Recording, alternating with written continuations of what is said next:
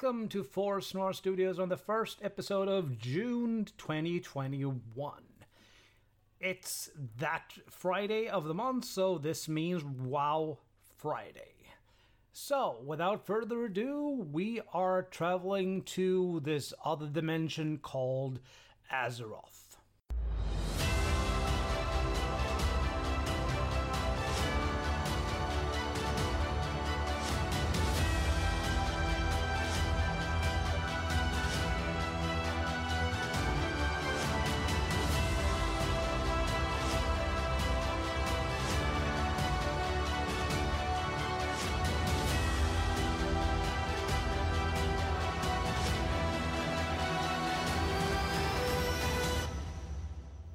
Friday is back. This is episode six in this ongoing series about World of Warcraft's lore. Last time we talked about how the Pantheon won their war against the Old Gods, but paid a terrible price for their victory. We heard about how the Well of Eternity came into existence, and how the Forge of Origination, Forge of Wills, and the Discs of Norgannon was created. We talked about the Wild Gods, Freya, and how the Pantheon went back out into the great dark beyond. Alright, we are leaving for Azeroth. After the Pantheon have left Azeroth, life blossomed and a myriad of life forms was fast developing. The most clever and wild of these were the proto-dragons, who had made the north of Azeroth their home. There were several kinds of proto-dragons, all with their own abilities and strengths.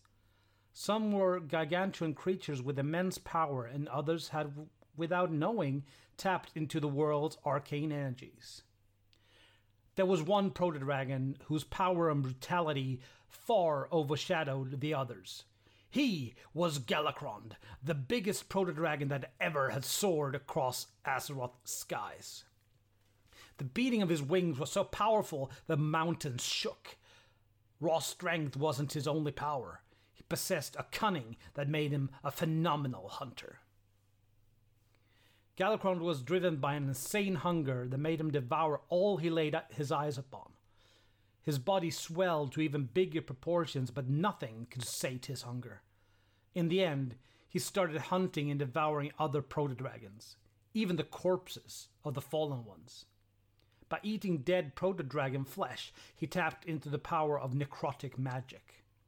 Dozens of eyes and limbs appeared on his body.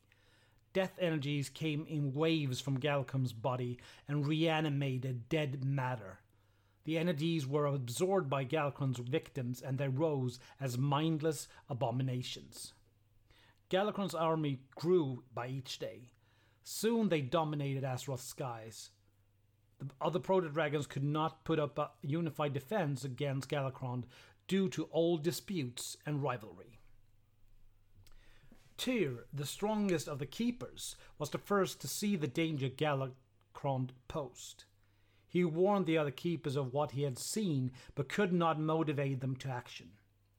The Keepers had sworn to defend the world, but the war against the Old Gods and the creation of the Forge of Wills and Forge of Origination had left them weakened and with diminished willpower. They cared only for maintaining their vaults and arcane machines. Tyr didn't back down. He knew that Galakrond would devour all of nature and spread his affliction all over Azeroth if he was left alone. Tyr started looking for a way to destroy Galakrond and his minions.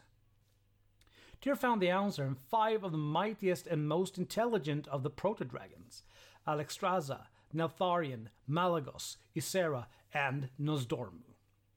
These proto-dragons each had unique powers, even the sisters Alexstrasza and Ysera. Alexstrasza breathed fire. Neltharion had immense physical strength, and his roars could crack stone and bone. Malygos could breathe ice. Nozdormu attacked his enemies with storms of sand. Ysera's breath attacks weakened her enemies, drained their willpower, and put them in a trance. Tyr sought them out for their help in destroying Galakrond. Initially, the five were very suspicious of the creature that approached them, but soon they joined him. Tyr fought Galakrond with the five proto-dragons, but Galakrond proved too strong for them. During one fight, Tyr lost his hand when Galakrond bit it off. Tyr would replace this hand with a new one in silver at a later date. This silver hand would come to represent his belief that one could reach justice only by ser- personal sacrifice. The fight against Galakrond was fought over the snowy mountains of northern Kalimdor. First, Galakrond and his undead army seemed to be too powerful, but soon Alexstrasza and her allies found Galakrond's weak points, his many eyes and soft belly. By coordinating their attacks and trusting each other, they eventually brought the gigantic proto-dragon down. The body struck ground in what would become Dragonblight. The five proto-dragons have won against all odds by working together and trusting each other, something they would late forget. During the fight against Galakrond, the other keepers were finally roused from their rest. They realized too late the threat that Galakrond really was. Tyr convinced the other keepers to grant the five proto-dragons a portion of their powers. Only Odyn refused. He praised the five for their effort, but didn't think it a good idea to place Azeroth's destiny in their hands. The other keepers ignored Odin's protest and went ahead with their plans. Nozdormu was given the power over time and the timelines, and the name the Timeless One. His skin took on a shimmering bronze color with scales that looked like golden sand. Alexstrasza became the Lifebinder and given command over all proto-dragons. As a dragon queen, she guards all life. Her scales became red like life itself. Ysera was given influence over nature, watching over it from the Emerald Dream. Bound to the Dream, she was named the Dreamer. She took on a green color as of her connection to nature. Malygos was granted immense magical powers in the name Spellweaver. He would explore, defend, and share magic and arcane. He shifted to an icy blue tone with scaled gl- scales glimmering with arcane energies. Neltharion became the protector of mountains and the deep caverns of the earth. His resilient skin took on a black color. Neltharion the Earth Warder was also, for a long time, Alexstrasza's best friend and confidant. From that day, the five became known as the Dragon Aspects. To help them with their charge, they were giving a whole new race, created with the five as templates. Dragons.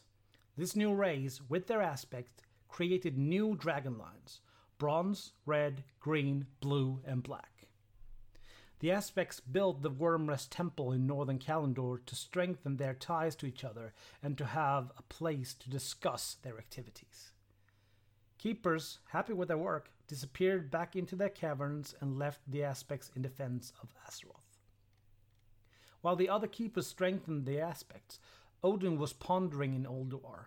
He was furious that the others had acted against his will, he who was the Prime Designate. More than anything else, Odyn believed that the Aspects would fail in their charge. For the good of Azeroth, Odyn decided to take things into his own hands. He would create an elite army after his own design, one that he could call on if the world needed protecting. His eyes fell on the Vrykul, one of the Keeper's creations. He had always been impressed by their strength and courage. He saw the Vrykul, more than any other Titan forged, as the perfect warrior. When the others came back to Aldor, they tried to make Odyn abandon his plans, but his mind was set. He asked the other keepers to help him.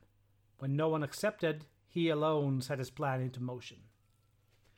Odyn dedicated one of Ulduar's wings t- to be a base for his army. To permanently separate the wing from Ulduar, he called on the Titan forged Helya. He had come to see her as his daughter. Helya wove a spell that encapsulated the wing. Then she focused all her magic and tore the wing out of the ground and rose it high into the sky. Eventually, the airborne citadel would be known as Halls of Valor. From the Halls of Valor, Odyn made a proclamation. All who died heroically in combat would live forever in the Halls of Valor. Their souls would be transported to the fort and given new bodies. These fighters, Valajar, would act as Azeroth's defenders. Their deeds will live forever. In order to find the way to bring the souls of the dead to the Halls of Valor, Odyn studied, studied the energies of the Shadowlands. What he saw there taught him to, to transform Vrykul into a creature he called Val'kyr. These ghost-like creatures could move freely between the physical world and the Shadowlands, and they would guide the worthy Vrykul's souls to the Halls of Valor. There was a huge problem with all this. Those who would become Valkyr would be doomed to be phantom-like creatures for all time. Naturally, there were no volunteers. Odyn decided he would create the Valkyr whether there were volunteers or not. Helya warned Odyn about forcing Vrykul into slavery. Their arguments got so heated that they almost attacked each other. Helya again warned Odyn and said that if he went through with his plans, she would bring Halls of Valor back to Ulduar. Odyn grew furious of her betrayal. He struck Helya down and destroyed her physical form, reshaping her spirit into the first of the Valkyr. Helya was forever changed. She grew bitter and angry, but her torment wasn't over. Even though she hated Odyn for what he had done, she was bound to follow his orders. She started changing Vrykul into Valkyr.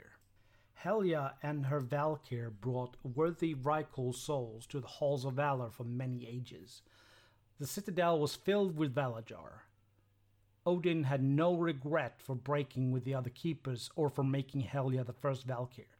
He thought he did it all for the safety of Azeroth. And this is where we leave Azeroth for this time. Next time, we will see what has become of Sargeras. That tickles!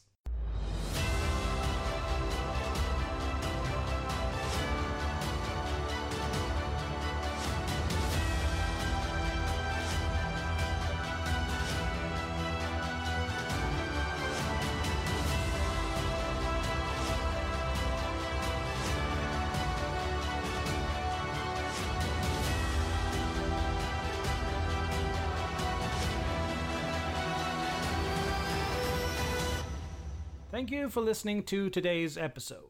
The music was made by Imaginary Stars Production. You can follow us on social media. Facebook, Forse Noir Studios. Twitter, at Studios Underline Noir. And Instagram, Forse Noir Studios as one word. You can also mail us on Forse Noir Studios at gmail dot com with Forse Noir Studios as one word. The next episode of WoW Friday will be out in July. Until then, take care of yourself, and we will see you soon. Stay tuned.